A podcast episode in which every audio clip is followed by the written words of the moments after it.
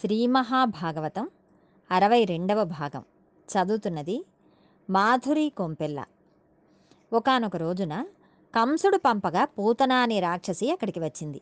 ఆవిడ బాలఘాతకి ఆవిడ శిశువులను చంపగలదు. శిశువులు ఎక్కడ ఉన్నా తొందరగా పసిగట్టగలదు. ఆవిడ కామరూపిణి రూపం మార్చుకుంటుంది. మార్చుకుని భవనమునందు ప్రవేశించింది. శిశువులను చాలా గమ్మత్తుగా చంపుతుంది. చంపుతున్నప్పుడు చంపుతున్నానని తెలియకుండా చంపుతుంది. విషమును పాలలా ఇస్తుంది. అటువంటి పాలు తాగి శిశువులు మరణిస్తారు. అది ఆవిడకు ఉన్న శక్తి. ఆమె చంపేదానిలా కనపడదు. పెంచేదానిలా కనపడుతుంది. ఇప్పుడు ఆవిడ వచ్చి ఎక్కడికి వెళ్ళాలో అక్కడికి వెళ్ళింది.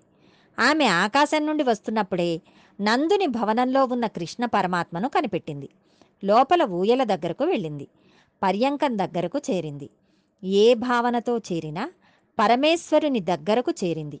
ఆమె రాశీభూతమైన పిల్లవాని సౌందర్యమును చూసి నేను సహజంగా రాక్షసిని చాలా వికృతంగా ఉంటాను.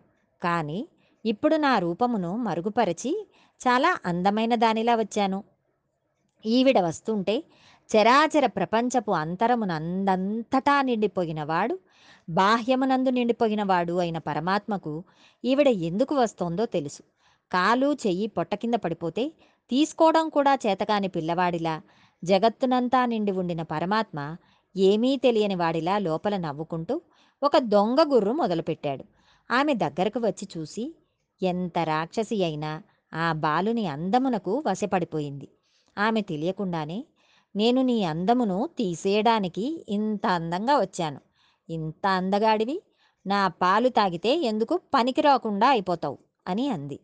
పూతన తెలియకుండా అలానే నళిన దళాక్ష అని పిలిచింది. తామర రేకుల వంటి కన్నులు ఉన్న పిల్లవాడా ఎంత అందంగా ఉన్నావురా.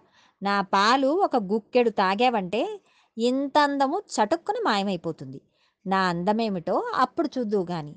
నీ అందానికి సార్థకత వస్తుంది. రా తాగు అని గబగబా ఉయ్యాలలో ఉన్న పిల్లవాడిని తీసుకుని ఒళ్ళో పెట్టుకుని స్తనం వాడి నోట్లో పెట్టబోతోంది. ఎక్కడో లోపల పని చేసుకుంటున్న రోహిణి యశోదాదేవి వానిని చూశారు. అయ్యయ్యో! అదేమిటి అలా మా పిల్లవానికి పాలు ఇస్తున్నావు? మా పిల్లవాడు అన్య స్త్రీల క్షీరమును స్వీకరించడు. ఆగు ఆగు! అంటున్నారు. ఆవిడ స్తన్యమంతా విషమే. ఒక్కసారి ఆ విషమును నోట్లో పెడితే చాలు అనుకుని గబగబా పిల్లవాడిని తీసి ఒడిలో పెట్టుకుని వాడి ముఖమును తిప్పి ఎలాగైనా సరే నోట్లో పెట్టే ప్రయత్నం చేస్తోంది. కృష్ణుడు ఏమీ తెలియని వాడిలా ఆవలించాడు.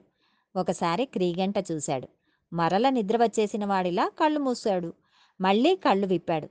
పాలు తాగక తప్పదా? అన్నట్లుగా చూసి విసుక్కుని. అయినా పాలను తాగడం అలవాటైన వాడిలా అమ్మ స్తన్యం తాగినట్టే ఆ స్తనమును తన బుజ్జి బుజ్జి వేళ్ళతో పట్టుకుని గుటుకు గుటుకుమంటూ రెండు గుక్కల పాలు తాగాడు. ఆ రెండు గుక్కలలో ఆమె గుండెలలో ప్రాణముల దగ్గర నుంచి ఆవిడ శరీరంలో ఉన్న శక్తిని అంతటినీ లాగేశాడు. ఇప్పటి వరకు తాగు తాగు అనడమే తప్ప వదులు వదులు అనడం తెలియదు.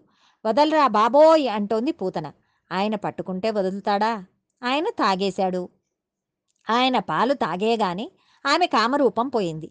పోయి ఒక్కసారి గిరగిరగిర తిరుగుతూ నెత్తురు కక్కుతూ భయంకరమైన శరీరంతో కింద పడిపోయింది. పదమూడు కిలోమీటర్ల దూరం ఎంత ఉంటుందో అంత పెద్ద శరీరంతో నెత్తురు కక్కుతూ నేల మీద పడిపోయింది. పడిపోయేటప్పుడు ఒక గమ్మత్తు జరిగింది. స్తన్యపానం చేస్తున్న కృష్ణుడు ఆవిడ గుండెల మీద ఉన్నాడు. ఆ గుండెల మీద ఉన్న కృష్ణుడిని అలాగే చేతులతో పట్టుకుని గిరగిరా తిరిగి పడిపోయింది. ఆమె కోరలు నాగటి చాళ్ళలా ఉన్నాయి. ముక్కు రంధ్రములు పెద్ద కొండ గుహల్లా ఉన్నాయి. పర్వత శిఖరములు ఎలా ఉంటాయో అటువంటి స్తనములు. పూతన కళ్ళు చీకటి నూతుల్లా ఉన్నాయి. ఆమె శరీరం చుట్టూ గోపగోపీజనమంతా నిలబడి ఎంత పెద్ద రాక్షసి అంటున్నారు. కృష్ణుడు ఆమె మీద ఉన్నాడని వాళ్ళకి తెలియదు. అక్కడ కృష్ణుడు ఉన్నాడనే విషయం యశోదారోహిణులకు మాత్రమే తెలుసు.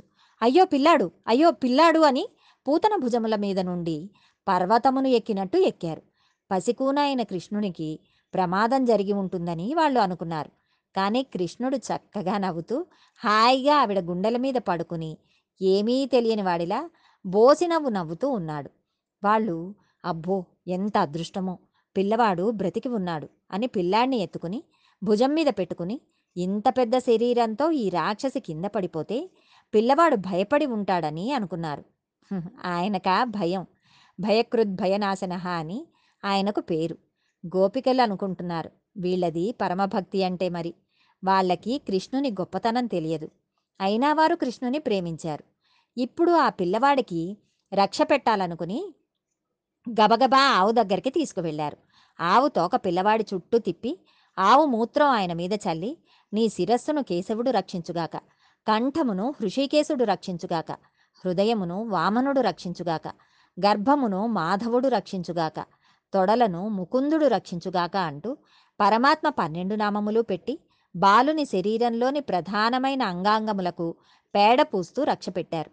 ఏమి భక్తిరా వీళ్ళది అని ఆయన మనస్సులో నవ్వుకుంటున్నాడు. ఇంతలో ఒక చిత్రమైన గమ్మత్తు జరిగింది. నందవ్రజమునకు పూతన రావడానికి పూర్వం నందుడు మధుర వెళ్ళాడు. కంసరాజుకి ఈయన సామంతుడు. కాబట్టి ప్రతి ఏడాది కప్పం కట్టాలి. కప్పం కట్టడం కోసమని ధనమును తీసుకువెళ్ళి కంసుడికి కప్పం కట్టేసి మధురలోనే ఉన్నాడు కదా అని వసుదేవుని చూడడానికి వెళ్ళాడు. వసుదేవుడు ఎదురు వచ్చి కౌగిలించుకుని నందా నిన్ను కలవడం చాలా సంతోషం.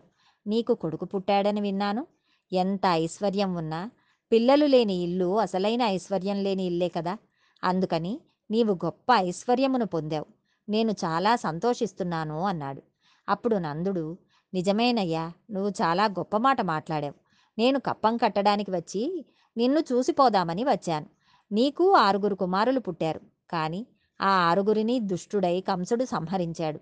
వసుదేవా నీవేమీ బెంగ పెట్టుకోవద్దు. నా కొడుకు నీ కొడుకే అని అన్నాడు. నిజమునకు కృష్ణుడు వసుదేవుడి కొడుకే కదా? వసుదేవుడు త్రికాలవేది అప్పుడు వసుదేవుడు నందవ్రజంలో ఉత్పాతములు జరగబోతున్నాయి. నీవు తొందరగా బయలుదేరి నందవ్రజమునకు వెళ్ళిపో అన్నాడు. ఎందుకంటే కంసుడు కృష్ణుడిని పరమార్ పరిమార్చాలని ప్రయత్నిస్తున్నాడు అని తెలుసు. నందుడు గబగబా బయలుదేరి తిరిగి వచ్చేస్తున్నాడు. దారిలో పడి ఉన్న రాక్షసి శరీరమును చూశాడు. వసుదేవుడు చెప్పినది యథార్థమని గ్రహించాడు. ఆ శరీరమునంతటికీ ఊరికి దూరంగా తీసుకువెళ్ళి పెద్ద కుప్ప వేసి అగ్నిహోత్రమును వెలిగించారు. ఆవిడ రాక్షసి. శరీరం కొవ్వుతో నిండిపోయి ఉంది. కాబట్టి అది కాలిపోతున్నప్పుడు దుర్వాసన వస్తుంది అని వెనక్కి తిరిగి వెళ్ళిపోతున్నారు. అగరవత్తులు కాలిపోతుంటే ఎటువంటి వాసన వస్తుందో పూతన కాలిపోతుంటే అటువంటి సువాసన వచ్చింది. కృష్ణుడు పూతన పాలు తాగేటప్పుడు పాలతో పాటు ఆమె శరీరంలో ఉన్న పాపమును కూడా తాగేశాడు. పుణ్యమే మిగిలిపోయింది. అందుచేతనే ఆ శరీరం కాలిపోతుంటే అగరవత్తుల వాసన వచ్చింది. కృష్ణుడి కాళ్ళు చేతులు తగిలినంత మాత్రం చేత నిజంగా శ్రీమన్నారాయణునికి తల్లి ఉంటే ఏ లోకములకు వెళుతుందో ఆ లోకములకు పూతన వెళ్ళిపోయింది. మరి ఆ పిల్లవాడు నా కొడుకు అనే ప్రేమతో పాలిచ్చిన తల్లి ఏ స్థితికి వెళుతుందో? వాళ్ళు వెళ్ళే స్థితిని నేను చెప్పలేను అన్నారు పోతన గారు ఇది పూతన సంహార ఘట్టం. ఈ ఘట్టమును తాత్వికంగా పరిశీలించాలి. భాగవత దశమస్కందము ఉపనిషద్ జ్ఞానము ఆవిడ పేరు పూతన. అమర కోసం పునాతి దేహం పూతన అని అర్థం చెప్పింది. దేహమును పవిత్రంగా చేయడానికి పూతన అని పేరు. మనకి సంబంధించిన ఒక వస్తువును చూపించి ఎవరిది అని ప్రశ్నిస్తే నాది అని చెబుతాం. అయితే ఇప్పుడు నేను అనబడే నువ్వు ఎవరు? దానికి జవాబు మనకే తెలియదు. అదే పెద్ద అజ్ఞానం. నేను నేను అంటున్నది ఏది? అంటే తెలియక ఆ నేనుని చీకటితో అజ్ఞానంతో కప్పివేశాం. అదే పూతన. అవిద్య. నేనుకు నాది తోడవుతుంది. నేను అనేది అబద్ధం. ఈ అబద్ధమునకు నాది అనే మరి ఒక అబద్ధం తోడవుతుంది. దీనికి అస్తిత్వం లేదు. నా అన్నప్పుడల్లా ఒక పాశం వేసుకుంటున్నాడు. ఎన్ని వేసుకుంటే అంత పశువు అవుతున్నాడు. పశువుకి అజ్ఞానం అవిద్య ఉంటాయి. నేను నాది అనే రెండు పూతన రెండు స్థనములు. ఇందులోంచి విషయములను ఇస్తుంది. విషయమే విషము. దేహం ఎప్పుడూ సుఖమునే కోరుతుంది. కానీ దేహ సంబంధమైన సుఖములు విషముతో సమానమైనవి. అవి ఎప్పటికీ దేహి సూక్ష్మరూపమును తెలియనివ్వవు. అలా తెలియకుండా జీవుడు ఈ అబద్ధంలోనే చచ్చిపోతాడు. దీనిని ఏమైనా చేయగలమా? ఏ పని చేసినా దానిని భగవత్ ప్రసాదమని భావించాలి. భగవదర్పణ చేసి సుఖములను అనుభవిస్తే అవి మన పట్ల విషములు కావు. అమృతములైపోతాయి భగవంతుని అర్చించడం వలన లోపల శుద్ధి జరుగుతోంది. శుద్ధి లేకుండా తింటే విషం అయిపోతుంది. పూతన కృష్ణునికి విషపూరిత స్తన్యమును ఇచ్చింది.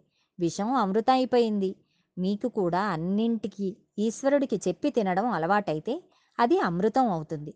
మనస్సును దేహమును కూడా శౌచపరచగలదు. ఈశ్వరుని వైపు తిప్పగలదు. ఈ రహస్యమును ఆవిష్కరించడమే పూతన సంహారమునందు ఉన్న పెద్ద ప్రయత్నం. ప్రకృతి వికారమైన శరీరం పైకి అందంగా ఉన్నట్లు ఉంటుంది. కానీ దీని అందే ఉండిపోతే అసత్యమైన నేను నందు మీరు ఉండిపోతే అది అమృతతత్వమును ఇవ్వదు. అసత్యమైన నేను సత్యమును తెలుసుకోవడానికి ప్రసాద బుద్ధితో భక్తివైపు వెళ్ళినట్లయితే ఈ భక్తి ఒకనాడు జ్ఞానం అవుతుంది. జ్ఞానం ఎప్పుడు కలిగేది మనం చెప్పలేము.